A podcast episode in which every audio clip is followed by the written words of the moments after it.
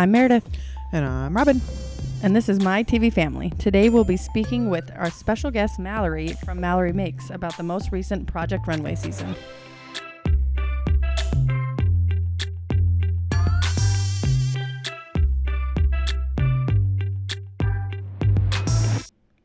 Welcome back to my TV family.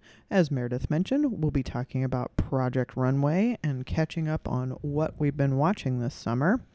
Before we get into what we're watching, let's talk about the hot topics in television. Robin, hit us with your hot topics. Oh, I would love to, Meredith. First, a sad um, announcement. Oh, hot Uh, topics. wah, wah, wah. um, one of my favorite publications of all time, Entertainment Weekly, which Yes. is my entertainment Bible, as you know, um, just announced that they're going to Entertainment Monthly. oh man, I feel that though. Yeah. I think we can all relate. Um, but it was one of those things where you saw kind of like the paper quality going down a little bit and um, I think the writing was on the wall. Um, I think that the internet killed the magazine star or something. Oh, Um, Turn that a- into a song. that's a song for you. um, but I have to say, I am devastated by this news. I have been reading Entertainment Weekly since middle school. I know. I remember reading the movie reviews and like having to look up a lot of the words in them because I did not understand what they meant. Um, because my vocabulary had not caught up to my hunger for pop culture news. Um, and I remember begging my mom to take me to these weird indie art house movies whenever they made their way to my sad town. Um, including begging her to take me to see the crying game. Awesome. sorry mom. Um, because it got glowing reviews in entertainment weekly um, but i remember having no idea what was going on. I know now.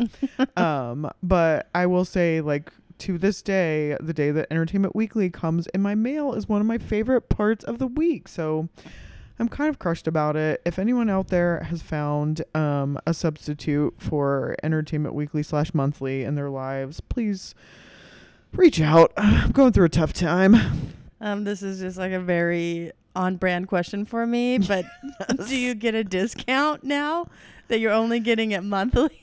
Meredith, I wish I had told you. I wish I could tell you that I had investigated that. That is a really good question. I feel like at one point, Entertainment Weekly was like, "Hello, dum dum. Um, so you don't have to renew your subscription. Why don't you just give us all of your credit card and bank numbers and put your social security right here, and we'll just keep your magazine coming forever?" And I was like, "Thank goodness someone has taken this responsibility away from me." So We're just gonna keep your IV bag full of Yeah. pop culture coming through your veins. So I really couldn't tell you whose money is going where at this point. oh, that's all right. I just a- love a discount. That's a good question. You know me.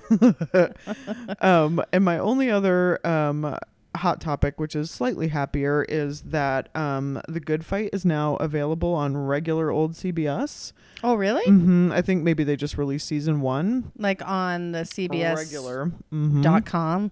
Yeah. Like, Um, how are you finding it? I haven't watched it yet, but Oh. multiple listeners have told me that they are now watching the Good Fight on CBS. Oh, okay. Um, but my question is, do they use potty words on regular CBS or CBS.com? Because I know that um, old Diane Lockhart was dropping f bombs like it was her job. Yeah, so I don't know how they will get around it if they're just if they're airing it on like network TV. Now I get what you were saying there. Um, there wasn't a ton of language in the first season. I feel I'm like not interested. oh well, I could be just. I remember the very first time she dropped the f bomb, and it the, was like like a the needle end scratch. the end of the first episode. Like, let me just tell you, you know, like th- this is how it's gonna be. But I don't remember it being terrible. All like right. season two, where I had to stop. yeah, there was like way more stuff that they can't show on network television. So Okay. I'd be interested to see how they would get around that. listeners, if you are watching the Good Fight on regular old CBS or CBS.com, let us know. Yeah, Are there nudie bits? Are there bad words? yeah, definitely a lot of there are definitely nudie bits in season two. So Oh. uh, You have my attention again. Meredith, what have you been watching through these summer days and nights? well, this is I know not really hot topic, as in the most recent, Mhm. but it's still recent, is that I watched the Women's World Cup. I've heard of it. Um, and I'm not really a regular soccer watcher. I don't watch soccer just on any old day, but if I do, it's women's soccer. I like 100% would think women's soccer is Yes. more interesting and entertaining to watch than men's soccer. I didn't even know men played soccer, so that's news to me. And well, at least our the U.S. men I Don't. I don't think they're they've been playing much either. Um, but then I also like high stakes Yeah. games, right? Like I Mhm. watched pretty much all of the um the last like four or five and loved it.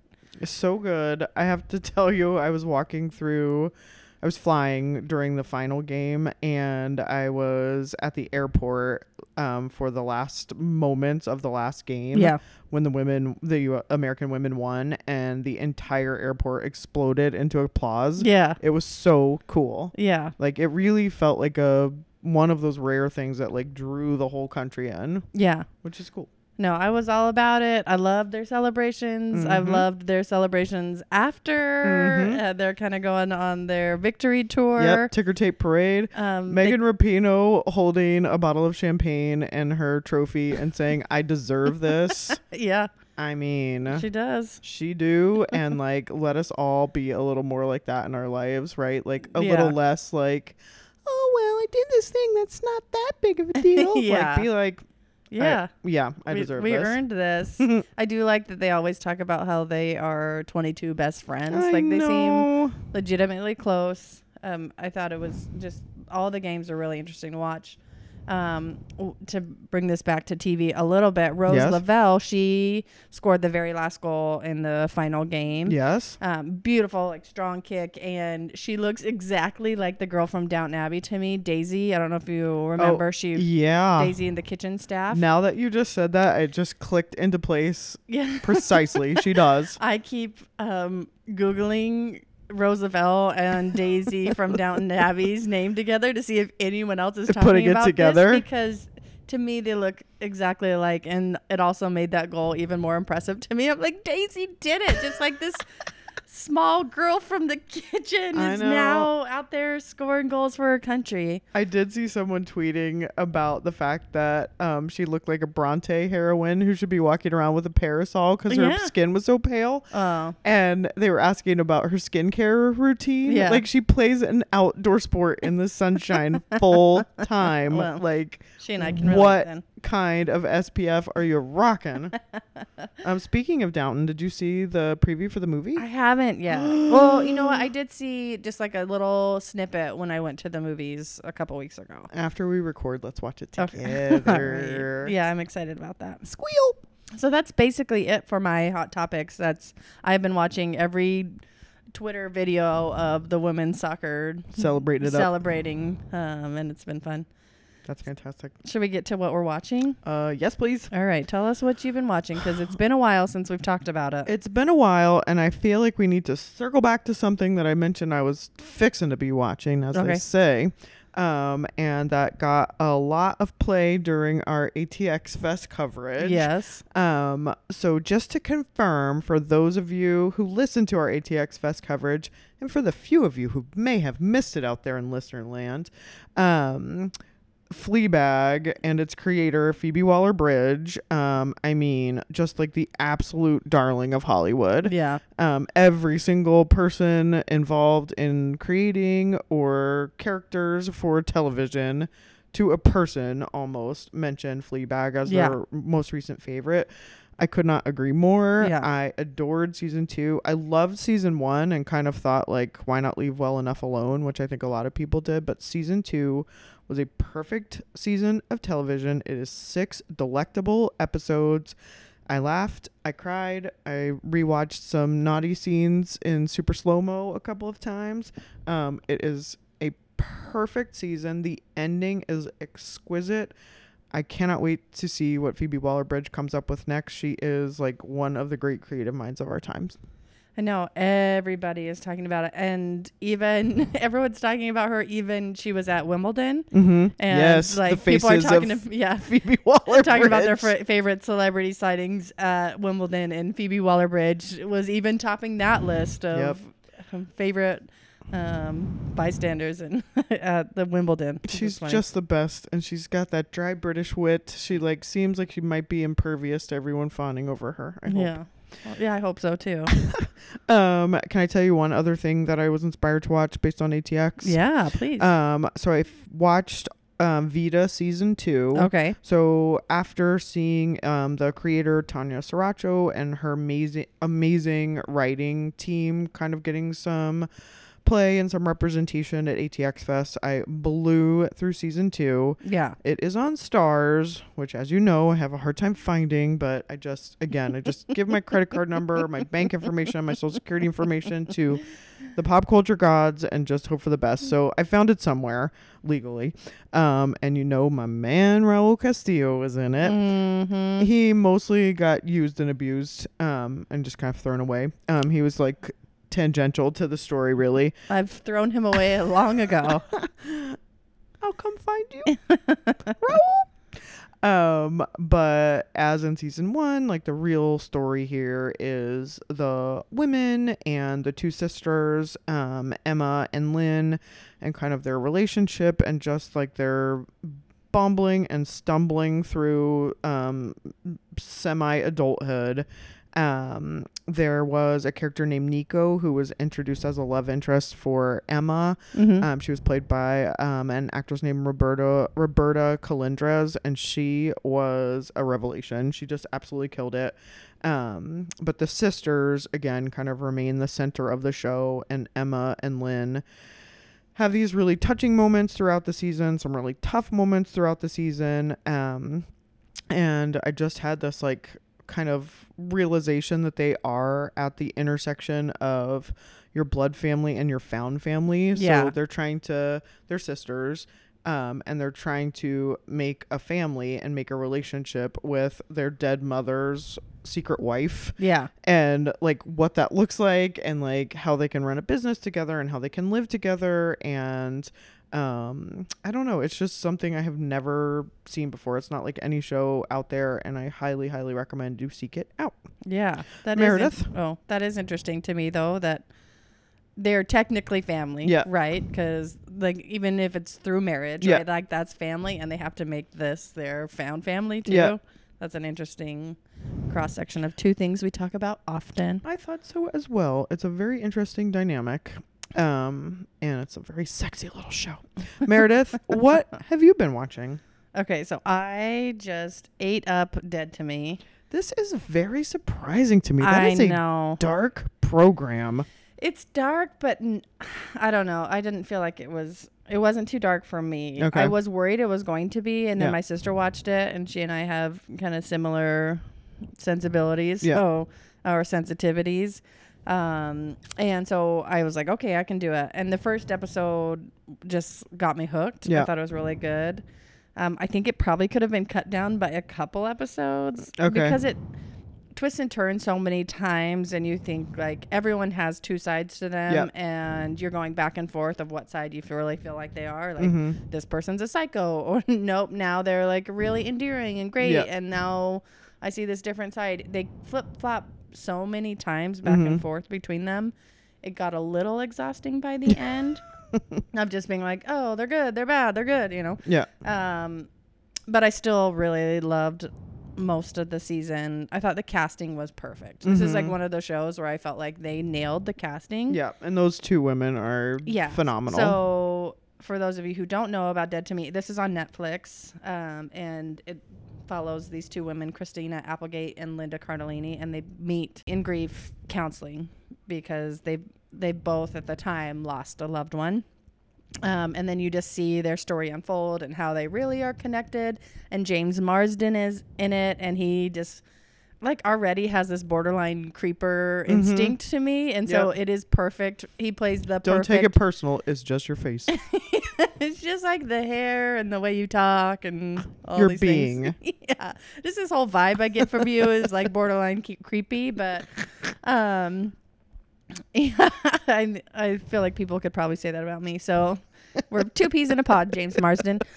I just think they nailed it on the casting. Christina Mm-hmm. Al- Applegate goes on these rage rants. Mhm. Um, so her husband got hit by a car, and so she is trying to find the person who hit, it was a hit and run. Yep. So she's constantly trying to find the person who hit Yep. him, and so when she's running on the same road where where he got hit, she's always looking for people who are speeding or who have dents in their cars, and she just lets loose sometimes on people who are driving too fast or she really has a rage problem and it's pretty cathartic to watch her let it out It's relatable. not to say that i have a rage problem but that you're it is- borderline creepy.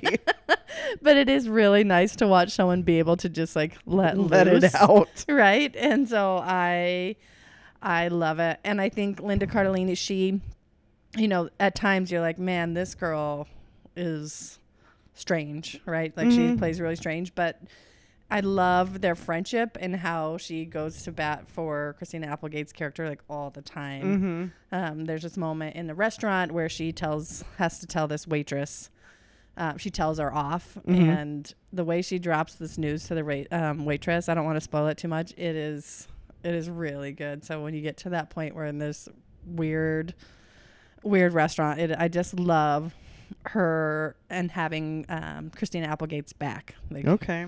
Maybe good- I'll pick it back up. I watched a couple of episodes and I liked it, but I wasn't like completely drawn in. yeah I think I mentioned too that I loved Christina Applegate's um always be closing moment where she had the wherewithal to whip out a business card in a very uh traumatic situation. yeah And I just love that in a gal.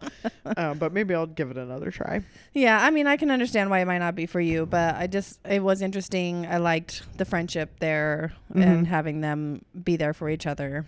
Another try it. thing I am watching Yes. is a nice little Veronica Mars rewatch. Oh, a long time ago we used to be friends. I know, I know. A lot of people don't like rewatching shows, but it is Oh, no. for me. I, so I just started over. All the seasons are now on Hulu. And give me your impression. you know, the first my first impre- impression is like forget. Are you a Logan or are you a Duncan? Yes. You know, do you like? Are you on Team Logan or Team Duncan? I'm on. I'm here for Keith Mars Of course. and Wallace Fennell. who's your daddy? Yeah. yes.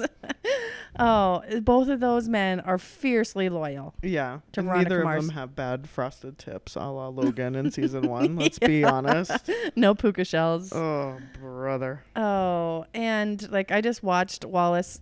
I just ended. I'm in season two. Dang. I know. Um, because I already know what happens, it's easy to just listen.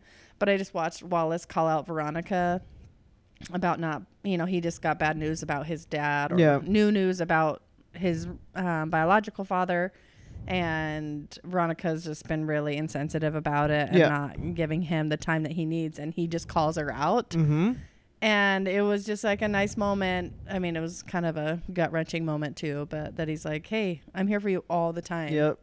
I'm a favor you? machine. Yeah, where are you? And this, I like their friendship. There's like a little love story there. I don't know if it's creepy to say there's a love story between her and her dad. Just No, like I their relationship such story. a great, strong relationship. Yeah, and how you can tell, like especially in the moments where they're worried about the other person's safety, just like how intense it is. And I think they're great the actors. end of season one was brutal. Um, yeah, and when Aaron Echolls, like spoiler, coming pops up in the back of her car in Yep. season one. I screamed it- out loud. Oh, I still remember the exact moment, exactly where I was when that happens. We were in a dark apartment during grad school watching that, and it was Oh, just no. like so terrifying. I And it's peed my pants. It still, I couldn't even watch no. it. I That just, is- I stopped watching it, or I just listened to it, but Yeah. I couldn't see the image of him popping up in the back seat. I still love you, Harry Hamlin. Yeah. and then, okay, my final thought on this is like, it's still blowing my mind that the actor we saw at ATX Festival Yes. who plays Logan Echolls, Yes. I forget his name, Jason Dohring. Jason Dohring, thank you. Um, it still blows my mind that he is the same person that plays Logan Echolls. Oh, that jacked up muscle man. Yeah, he was well, just that he was just like so humble and quiet on the stage, That's and true. Yeah. and just, really like, soft spoken. soft spoken, understated. Mhm. Didn't want the attention on him. for all of those qualities, he plays a psychotic jackass Yeah. very well. Yeah, just completely charismatic as Logan Echolls and Mhm. is is an interesting transition from the character or the person we saw talking Yep. about himself, and then Logan Echolls, who's all about me.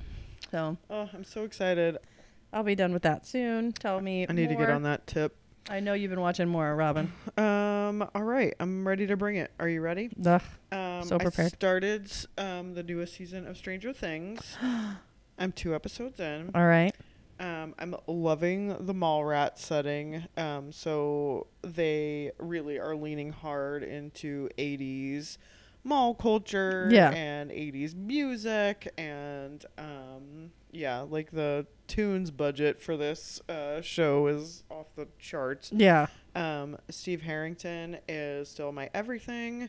um, there is a new character on the show named Robin, um, who works at the um, ice cream shop with Steve, and she is Uma Thurman and Ethan Hawke's daughter. Oh yeah. She has been like wonderful to watch so far. I'm interesting to see like what happens to her, where they go with her character. Um, but she's always making fun of Steve for hanging out with all the little like Yeah. twerps. Yeah. She always says, "Steve, your children are here." um, when all his like pile of little tweens come in. Um, longtime listeners of the show might remember that Hopper um, from Stranger Things was my original father from my original fantasy family. Yes. Um, I still have a never-ending love for him. However, he's looking a little sweaty. he's looking uh, a little like Magnum PI. He's got a mustache situation and a Hawaiian shirt popping. And that's a bad thing. It's it's something. See also my comment about sweaty. Um, but I'm still very hopeful for hashtag Jopper to happen. Um, Winona forever. Do they keep um, dangling that in front of you? Yeah, they're kind of doing a little tease there. I think they know that you know the fans love them some some Jopper. Yeah. Um, but it's great so far. I have to be careful about watching it at night because there is some like like jump scares and real gross like Yeah. exploding rats and stuff. Yeah. Um, so you know, I'm a sensitive little delicate flower. You Um, you are. um, but yeah, it's good so far, and I just I like that world. I like the universe they've created. I love the mall. I mean, Who doesn't love them Things. all? Well, me. But I thought I know I mentioned this to you that I was like, maybe this is the season that I'll just jump right in and see Oh. what everyone's talking about because Listen up, y'all. Meredith lays this on me last a couple of days ago. She was too scared to watch more than like the first five minutes of season Oh, one. yeah. Like she watched through her fingers barely first episode. with like shakes and tremors. Mm. I'm still working says- it out. You know what? I'm just gonna jump right into season three. That'll probably be fine. I just didn't like that there were children in danger in season one. anyway. I Oh think yeah. Season three might be the way for to go for you. Just jump on in. Yeah, my worst take of the week was probably that I could handle Stranger Things season three. But I was feeling hopeful. I felt like I was in a healthier place. And this is a show Eric, my husband, watches by himself. Yeah. Um, it's not a show we watch together, I should say. And so he it was on the other day, and I came in, and I was like, "Oh, this anything will hook me for a second. And then it got weird. Yeah. That's the So- thing. It's definitely strange. It's right there in the title. Whoa, we are on to something. Stranger It's Things. I like- see what they did. It's super terrifying, but it is weird. It's No. creepy and like unsettling. I would say. Yeah, this character walks in and he sees a bunch of people, and then they come It's up to him, and it's him. him. It's a bunch of him. I just finished watching that episode. and I was like, I'm gonna go throw up now. I, oh, this and that's program not, is not yeah, for you. I know, but just the whole feeling I got about it was yeah, it like was too dread much for and me. Dark and Mhm. Yeah, so um, things happening in an abandoned farm. Yeah, I take it back. This is not going to be the show for me, even though I have major FOMO. That's it. Jump in both feet, season three. You can do Yes, that is that is me. I just really feel like I'm missing out. Um, I'll give you. You know what? Just read the summary. Yeah, I've done that plenty of times for other Alright. things. Meredith, are you ready for the highlight of the week? Yes, Um, Love Island yes. is happening both in the UK and the US right now. They're airing at the same time. I am spoiled for choice. Um, You're do you ha- you have no time for anything else? I really, you know, people say that, and yet it's about priorities, yo. Um, and as much as I like to judge pieces of art such as this on Yeah. their own merits, it's really impossible not to compare the two. yeah. So I'd like to give you just a brief rundown of my initial impressions of Love Island US Okay. versus the original Love Island UK. Uh, First of all, the villa is almost identical. The US version is hosted in Fiji and the UK version version is in Mallorca, I believe, okay. Which are both islands. So check check. I've check been to both of them, so it's fine. Oh, excuse I'm just kidding. me. I'm just kidding. Well, um, now I will say that the narrator on the US version is very clearly trying to be as catty and clever as the narrator for the UK version. Yeah. Um, it's not happening. like you just can't be catty and clever unless you're British. So yeah, you need the accent. That's Mhm. like kind of essential. Yeah. Now, in fairness, I feel like the UK narrator is trying to recapture the magic of his past seasons when Yeah. everyone was like, "He's so catty and clever." It's like remember that time I was Yeah. funny here, me Yeah. trying to be more funny too. Exactly. So, like, as much as the US guy can't be him, I don't feel like he can be him. Yeah. So, I think it was last season or this season before, he had this catchphrase that he trotted out where one of the characters was named Marcel. And that's like the person that everyone would go to for advice. And whenever someone would be taking him to a corner for advice, the narrator or the voiceover guy would say, Paging Dr. Marcel. and it was the funniest thing I have ever heard in my entire life. I literally considered purchasing a Paging Dr. Marcel t shirt just to wear to, to entertain myself and like the two people I know who watched it. Um, so that was like like one of the best catchphrases of all time. And he's trying to recapture it this year with the guy that everybody goes to as a ballroom dancer. Yeah. So he'll say, um, viewers out there, if you need to talk to someone, it is imperative that you find a professional ballroom dancer. So that's like him trying to, and it's just kind of landing a little flat. It's no paging Dr. Marcel, I can tell you that. Um, That's why I like to start lower the start with a, a really low bar. He Well, can take some cues from me. the bar's on the ground when it comes to Love Island. Let's be clear there. Um, so that is my thought on the voiceover guy. The host um, of the U.S. version is like this beautiful woman, but she's trying to be funny and goofy, and I'm such a weirdo. Yeah. No, no, no. Uh, the host of the UK version is this woman named Caroline Flack. Yeah. She's some sort of TV presenter, TV host, or something in the UK, and she is terrifying.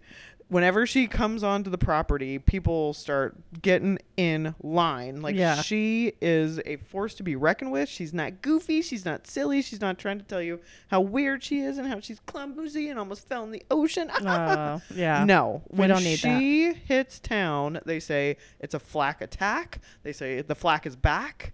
So this little ding dong on the American version is no Flack attack. Yeah. Um, We don't need another contestant Mm, as the, ex- Meredith. You're not even a Love Island watcher, and you get it. I mean, sorry, Arielle, but you are you are no Flack attack.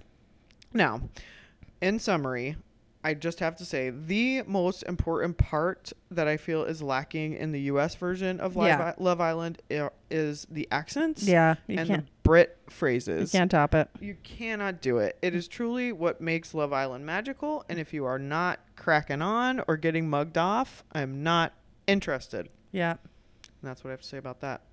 Meredith, what else have you been watching? So I haven't been.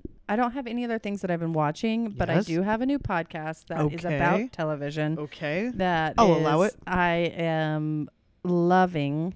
It's called Nicole's Grey's Anatomy. Okay. and it is a, a comedian in New York, and she is connected to so many other comedians that I love right now. There's like this group of twenty something comedians slash writers who Okay. write for SNL, who write Okay. for um, other podcasts that we listen to. They do Story Pirates. Like Okay. there's like all these this group of um, comedians. Bowen Yang is a part of them. They're Okay. like buddies. They must have all come up through some like comedy troupe together or something. or something, yeah. Yeah. So, um, Nicole Silverberg, I believe is her name. She talks about Grey's Anatomy. And what I love about it is that one, she has all these other comedians who I love on there talking about it. I found out about her through this other girl on Twitter. Her name's Eva Victor. You've Mhm. probably seen her videos of like girl tries to explain to her boyfriend why women shouldn't be paid equal or something Okay. like that. You look her up, it's yes, hilarious. Yes. Um, she is so funny. Anyway, so I found out she had like tweeted that she was on this podcast about Grey's Anatomy. So I'm like, you had me right there. And they like legitimately like Grey's Anatomy. Okay. And I'm like, these are funny, smart people who actually like the show, but they also can recognize its flaws. And so Okay. what she does is she has people come on and they can talk about any aspect of Grey's Anatomy they want to. Okay. She doesn't like go through episode by episode. She says like some people come in and want to talk about one character and their arc, or they want to talk about like a certain theme on Grey's Anatomy, like tragedies or whatever. Okay. And it's so funny and just perfect. Um, one episode is about like the hotties and like who you would actually want to date. So Do I um, have to have watched Grey's Anatomy to like this show? I think probably. I think they're funny in either way. Okay. Um, but you should go. Bowen Yang goes on and talks about Cristina Yang, who was played by Sandra Oh, Mhm. and so you might. I think that's like the first episode, so you might like that one because we like Bowen Yang and we love Sandra Oh on this podcast. Okay. So that's it. Um, I love it. if you like Grey's Anatomy and need a funny listen, Nicole's Grey's Anatomy is where it's at. All right. That's a hot tip. Um, all right. So n- next up, we are going to have a conversation with our friend Malorie. Okay, today we are talking to Malorie. Malorie, welcome. Hello. Uh, we are so glad to have you. Just for the listeners, Malorie is one of my most talented friends. I always say that. Um, she does it all, but one of the amazing things that you do, Mal, is that you're an amazing seamstress. Um, and so today we're going to be talking about Project Runway. I'm very excited to hear your take on the newest season. Um, but before we get started, Malorie, we always ask our guests here at the pod what they are watching. Would you like to share what you've been watching? Yes. Um, and I'm so excited to talk to you guys.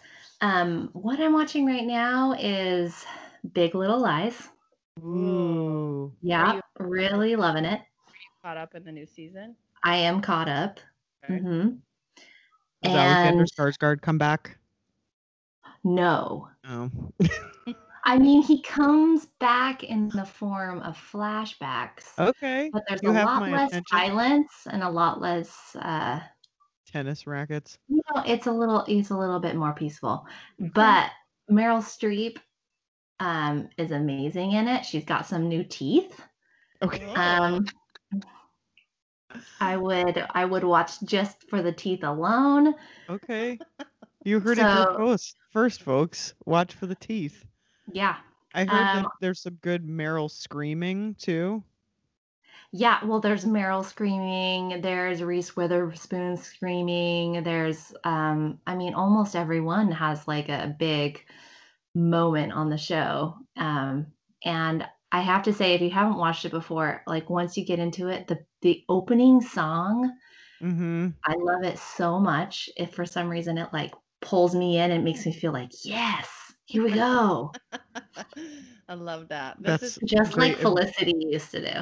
yes. Um, Malorie was one of my friends that used to watch Felicity. full time with. Um, yeah, we were just talking about Stranger Things and how I can't watch it and how I have FOMO about it. And Big Little Lies is another one that I feel like I'm really missing out. So I need to I need to get on that train. Did you watch season one? Yeah. No. Oh. Season one has some hard parts to watch. I've had some Yeah. friends who just recently started watching it and they were like, ugh, like the kind of like Mhm. because there's violence Domestic and violence. Yeah. domestic violence and often those are inter like in the middle of like a sex scene so basically you know if that makes you uncomfortable if An- alexander skarsgård and nicole kidman are together you know you can just fast forward Yeah. and uh, get through those parts um, What if he's my favorite character? Oh, if well then watch away i mean it's just your own personal I'm preference disturbed. Yeah. Yeah. Well, that's, I mean, everyone's talking about it. So you're right in the middle of pop culture right now, Mal. Come Yeah, for the that teeth, one's stay for the screams. Yes, another one I'm watching also on HBO is uh, Los Espookys. Oh, Oh, how is that? Our guy Fred Armisen. Yeah, it's um it's really interesting. I would, you know, I feel like it has its high it, it kind of has its up and ups and downs. Like Okay. It's um it has some really great moments, kind of like how Forever was, you know, like where you Yeah. get these really great Fred Armisen moments or other characters. Um it's just such a kind of a weird, different show, and I love anything I love off kilter, kind of weird stuff, Tim Yeah. Robbins stuff. You know, me and Meredith talk about Detroiters all the time. Okay. Yeah, and I Um, think you should leave. Oh man, we have. Oh, No, that is the hardest of passes. I feel like I have a no a whole other conversation about um, Detroiters. I think you should leave, and that other show that we watched. Oh, um, Last Man on Earth. Also, just Oh, like totally of weird course, yes, like my got me number one show. Last no, Last Man on Earth is my like my number one show, Yeah. and and I still like just laugh out loud to myself when I think of TC Tuggers.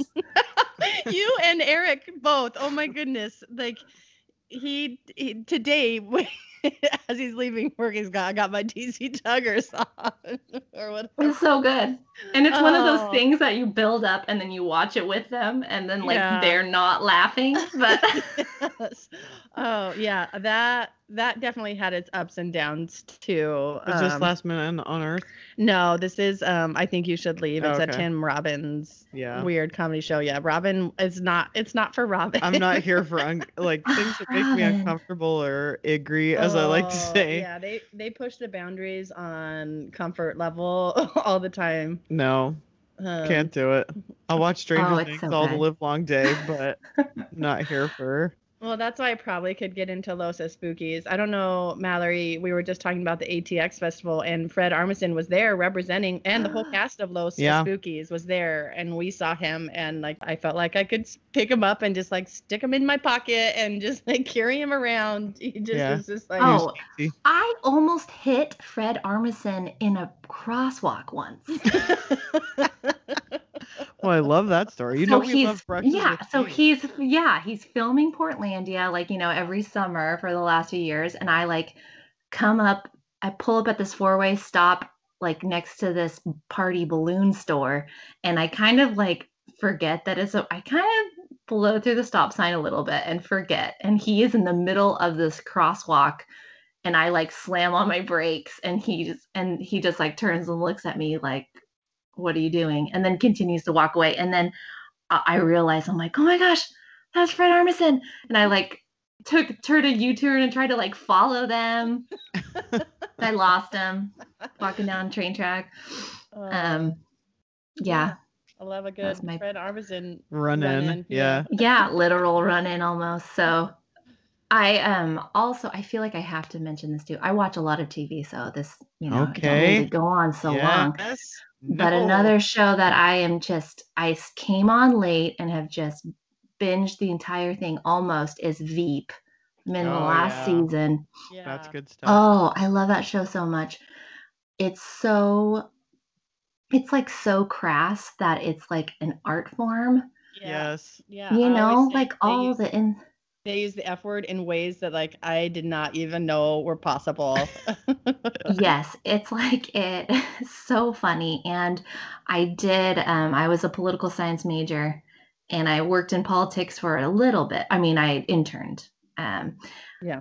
and honestly like my very short experience with politics like even watching this super crazy show about it it like brought me back and there it make it's one of those things where you're like it really is this crazy yeah. when you're oh, watching it That's I mean that's that's hard to hear.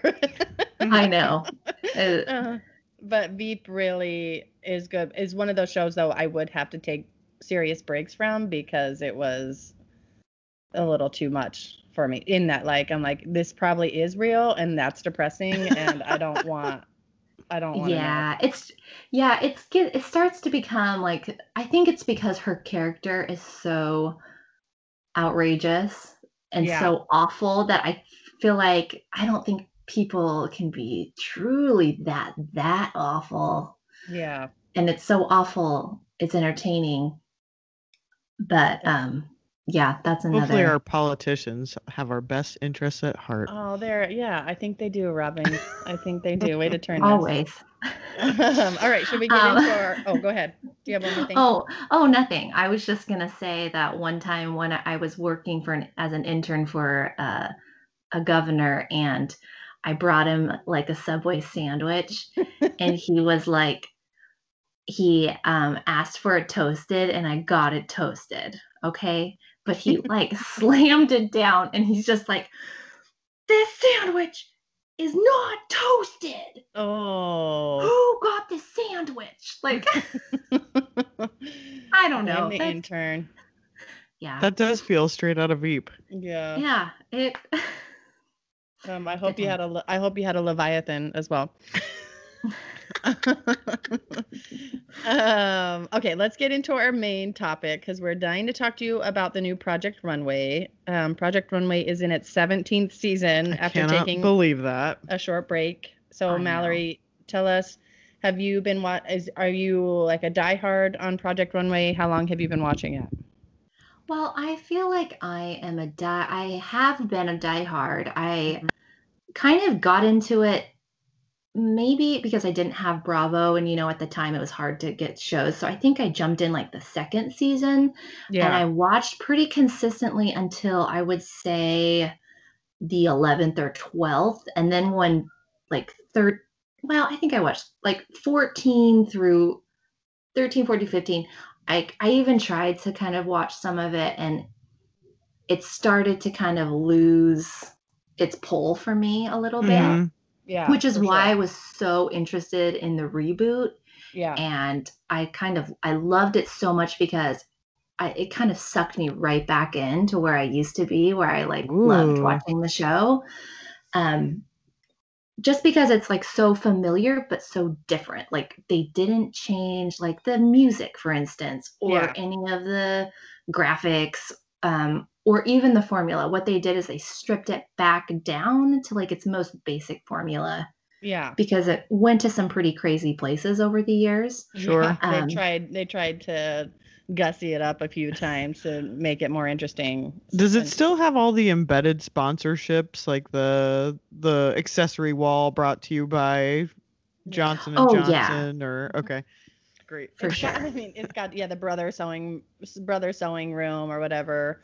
Um, but I will agree. I the last 14. I think I realized that I stopped watching after season 14, and it was kind of a drag those last few seasons I watched, and we just kind of watched like the intro and then watched the runway. Fast forward. Yeah, fast forward through all the stuff and watch the runway. Fast forward, see who won, see who lost, type of thing hmm and but i just only started watching episode one and was like yeah i'm in it i want to watch this now like it it did get me back into It Hooked you back in. it did it hooked me right back in so i agree mal There's that. some- Yeah, it just a has a feeling of like renewed energy that I think it really needed. And I love, I love Tim Gunn. yeah Um, I I like Heidi. I feel like I I don't know how much Heidi added to the show yeah yeah beyond like just wearing her crazy, sparkly short dresses.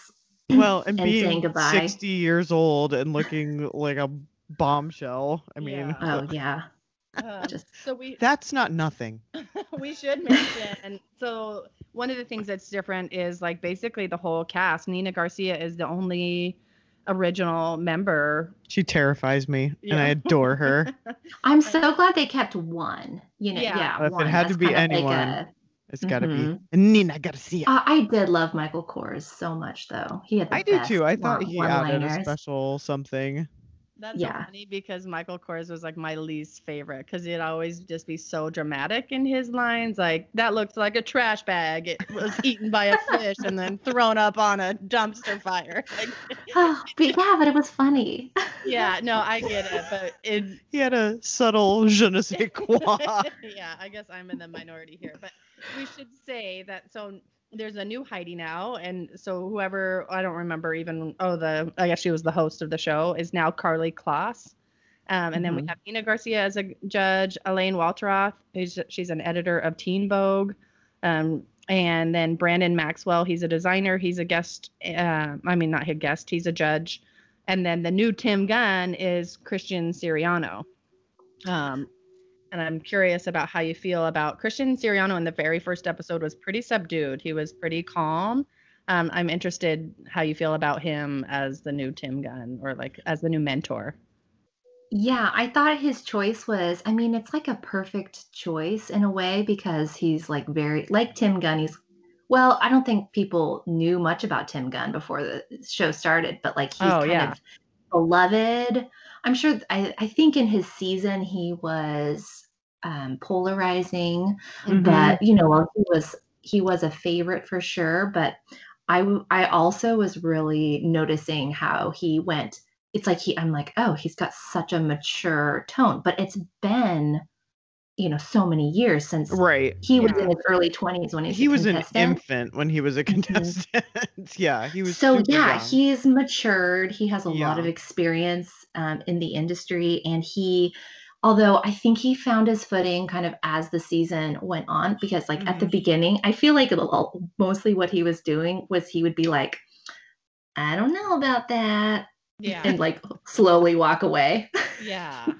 and just kind of be like oh i don't know or he'd just kind of like tell his opinion like i don't like that but he Yeah. wouldn't necessarily give like constructive criticism or tim would kind of mold it into like a that's an interesting idea let's explore it this way Yeah. Mhm. i think he did kind of get to that point and i think he's going to be a real he's obviously has really good advice for like being a contestant on the show Yeah. Mhm. He was So- such a his big what he's known for on the show is being like the fastest sewer ever he could make these incredible things in the time allowed Yeah. it Um, and Well, it was seems like, a they, full they really liked circle him moment for him, right? To be like this contestant and then go out and make a name for himself and then come back and be invited back as a mentor on the show. That just has to be like incredibly gratifying for him, I'm sure. Yeah totally and he has found i think a lot of success you know more in the public eye and Mhm. dressing celebrities on the red carpet which interestingly enough i remember on his season him like dressing the the real people challenge you know where people like women wanted a special something for Yeah. an occasion Yeah. and they people would always like bemoan having uh, a Oh, model size who's over a size four yeah yeah. and he like picked the tiniest one and you know i feel like but he was young and inexperienced and i feel like now he has a voice Yeah, I feel like he stepped in it several times on his episode and has since had to, or on his season and has since had to walk back some pretty insensitive things that he said, and he's apologized and re-apologized. Um, but mm-hmm. I will love him forever for raising his hand to dress Leslie Jones when no one else would. And I think that just really kind of opened the floodgates of these women of all sizes and of all ages and shapes who there wasn't a place for them in high fashion. And Christian Siriano said, Come right over here, ladies. Like, I will make things for you. They will be beautiful and you will feel wonderful in them. And I think that is not a small thing. yeah I agree. And so, talking about that, Malorie, tell us a little bit about how things have changed. Um, I noticed on this episode that I watched that they the models are um, they are diverse, diversifying the sizes. Um, of There's a zero, there's a two, there's a zero, there's a two. From what from what I read, it was zero to twenty two. So What? um, they were changing that. So can you talk a little bit about that and like the importance of yeah that?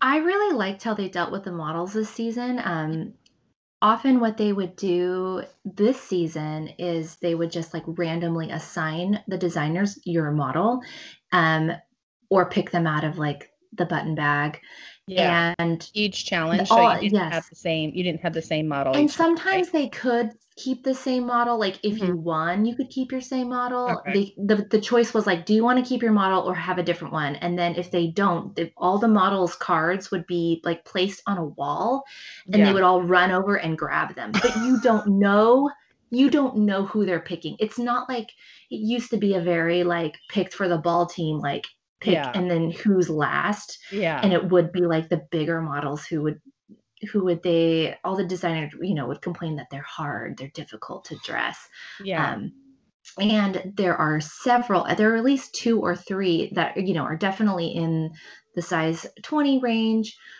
also just a lot of sizes of just like in between like it i loved like it because regular, I, like women. Yes, just regular, like 10, 12, or 8, or um, and it made the size zero models, honestly, when they came down the runway, yeah. they were boring to me. Like I I've loved also diversifying like my own feed on Instagram with like different sizes of fashion influencers or um, a lot of different like people who make clothes who are um, in bigger sizes or different shapes and i loved seeing the different sizes of models and i loved seeing what they made for them and there was a lot of designers who embraced that. There was a time or two where they would complain and kind of do the whole thing that always happens on project runway which is just like you know talking about how hard it is. And christian was great to have around for that because he would help set him straight. And um, i feel like the tone of the show was they would kind of not talk about it which was good because it's just normalizing it like Yeah. let's just normalize that all the models are different shapes and Yeah. also they had a trans they had a trans um, model as well Yeah, I love that in episode one, the moment that the designer, I forget what the designer's name was, but that um the model came out and said like I'm the first trans model in Project Runway and they had this like really special moment the designer just felt really honored to be designing for and it was really sweet um I love that. yeah it was it was Man, nice. now I gotta watch Project Runway again. yeah um yeah and tell us tell us more about things that have evolved that you've liked or maybe some things that you feel like kind of went backwards or stayed the same that probably should have evolved. Do you have any more? Yeah, well, some things, um, like in the sewing community, there's a lot of, and I think in the fashion community, um, kind of starting out, I think I know in ethical companies, there's a lot of talk about a cultural appropriation, specifically about a lot of different areas, but there's a lot of talk with the word, using the word kimono, um, and appropriation of that because there's been pat a lot of sewing patterns that use the Mhm. word kimono in it. And most people including myself until i was like educated differently just kind of thought that's a type of jacket like that's just a word you know you know and not thinking that it's cultural appropriation. So there's a lot of um, education and awareness around it and Yeah. it made me see like on project runway there were you know these white designers who were throwing around like i want to make this kimono style jacket or Mhm. I'm going to do this. Or one um, one designer did make a make a garment that had like an African um, neck piece, and Yeah. this designer is not black and. Um, the the judges did bring up like I feel like you know this is kind of um kind of in going into cultural appropriation. So they Yeah. did cover it but it made me realize like i think a lot of people don't know about this. How i mean obviously with kim kardashian yeah. um shapewear line i feel like that has maybe brought a lot more awareness to a whole new group of people who haven't been talking about it before yeah kim um, kardashian brings the uh, topic of cultural appropriation is like often she's like the prime example yeah cornrows and all these other things Kim but- shines a light in all sorts of places. but yeah, it's totally true. It's interesting that it's in in that environment and also like in the the sewing community looking into that. Like it's Yeah, and it made me realize that I think that uh, I think a lot of work is trying to be done with the big fashion houses, so there's like some, and that is harder to change. I think they there there's a ton of like indie pattern makers who are like, okay, great, we're going to change the name, and they in, they um, change it quickly. Um, Yeah. But it just made me realize how deep these things go and kind of Sure. how far they've you know they've been around and we're just used to it. It looked like there were a lot of really great guest judges this season. Did you have any favorites? Yes, I loved um for me getting to know Marni Senofonte for the first Yeah. time. I had not heard of her and they brought her on partway through the season as a um as a stylist like mentor collaborator. So she would come in and give them styling tips which is like such a great and helpful thing for the contestants. Like such a half of half of their presentation is how they style it down the runway and she has such a unique style. She wears the most she layers like 12 different things together in the most weird way that you would not imagine. And you know it looks cool. And she's just really um, kind of like an eccentric and um, fun personality. So they brought her on a couple times in that way. And then one time, like Nina was sick and Karlie had a friend's wedding that she just couldn't miss. So they brought her on as a guest judge, like unexpectedly. And I loved it. I, it just made me, I, she's one of those people that are like Tim. Like, Yeah. I we love Tim, but you kind of wish that Tim was a judge all the time. Yeah. And Mm-hmm. that's how I felt like with her. She was um, really a really fun part of the show. And I wish that, that she was there like epi- every episode. Oh, hopefully, Yeah, um, she people can make it a regular. it or something. So I wanted to ask you why you think that Project Runway does have this enduring appeal.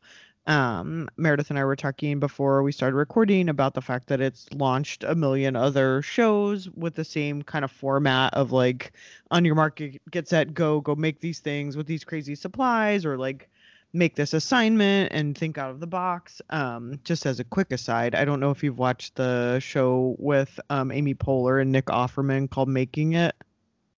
Oh, yeah. I've seen a couple episodes. It's one of those I need to watch more of it. Yeah, It's I up my alley. Yeah, it's really great, but it definitely feels like kind of a Me Too Project Runway, right? Like it's very similar in kind of how the show is set up.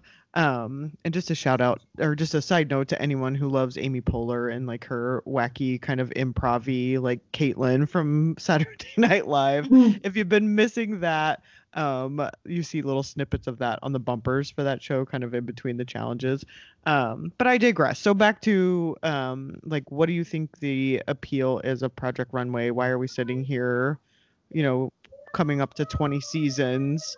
Um, like, Mhm. what is it that people love and keeps it going? Um, I think, you know, like a lot of reality shows that we love, maybe like The Bachelor or whatever. I for me, it's a it's very escapist.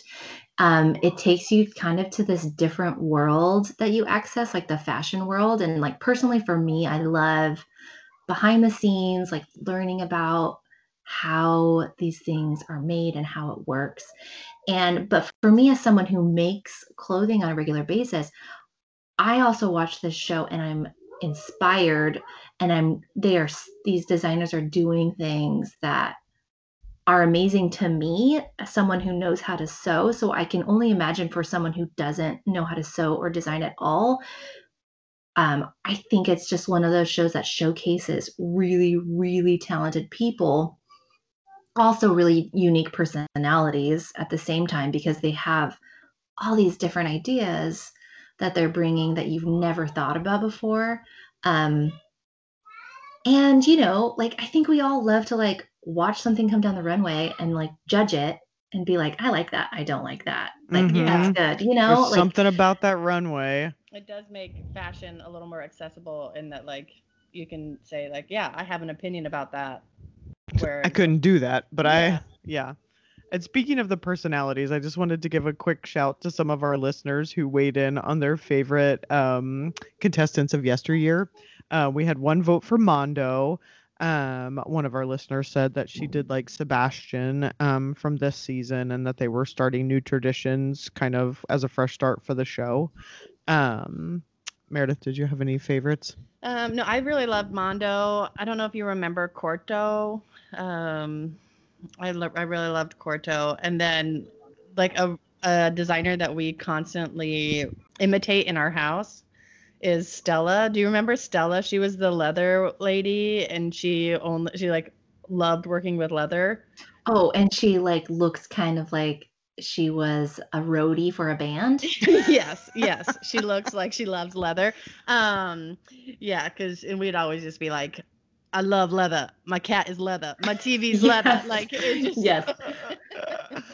It She comes like deep within a borough of New York. yes. It's popped been I have to go look these people up because I did watch several seasons, and in prepping for this episode, I was going back through the winners, and I was like, "Oh my gosh, I missed that person. I love that person."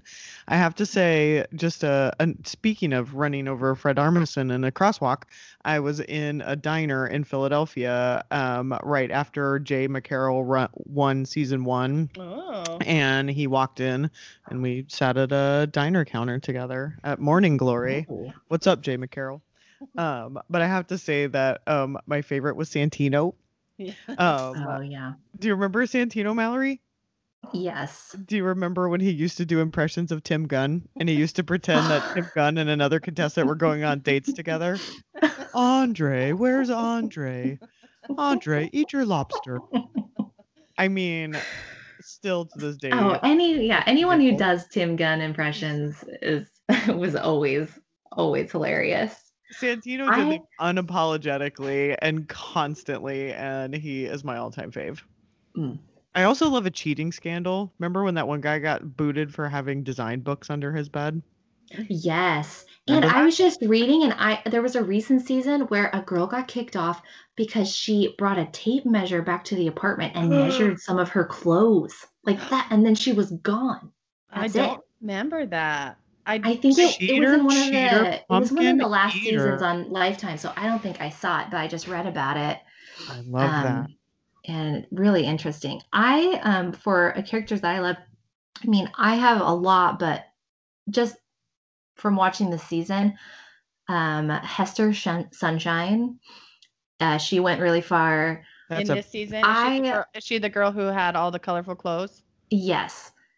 Um, that's I really best- liked her because she's yes, she's a, like so such a different personality and like does her own thing. At the same time, in in previous part uh different seasons of the show, you would see her and think, oh, there she's gonna be the villain or like the catty one or whatever. And she like goes out of her way to like praise other designers and like talk about how much she loves other people's work and co- congratulating other people when they win. There was like a I mean, there was some dramatic moments this season of people just being rude, but mostly I feel like there was a lot of also like positive Yeah. um, things that were going on that I really liked. Like her her personality was really good. It showed that like you can go really far and also not be like violently competitive. That's kind of Um, nice because I feel like that hasn't always been the case in seasons of yesteryear. Yeah, Mhm. I, I do enjoy um, the interpersonal conflicts and things, and friendships, and friendships throughout the seasons. I Meredith's here for the cattiness. Don't lie. Yeah. I do think that's uh, that's fun. All right, Mal. Um, any any last words on Project Runway? It's been really fun talking to you and, and getting me excited to keep watching it. yeah, me too. Malorie, where can people find you and your work? Um, you can find me on Instagram. My um, username is Malorie Makes. Malorie spelled like calorie with an M. Yes. Aw. um, and I will say that I have busted out my sewing machine uh, recently, and I've made a few things after really going through Malorie's stuff and being inspired by what she's making. I love Um, that. I found a few patterns through you, Mal, and I made a dress, a top. I made another dress, and it's only partway done, and I've already put it back in the closet because I got frustrated. Hey, we all have we all have to do that sometimes. I had to do that today actually. I had I have to like even just for a couple hours, I have to stop and like come back to it.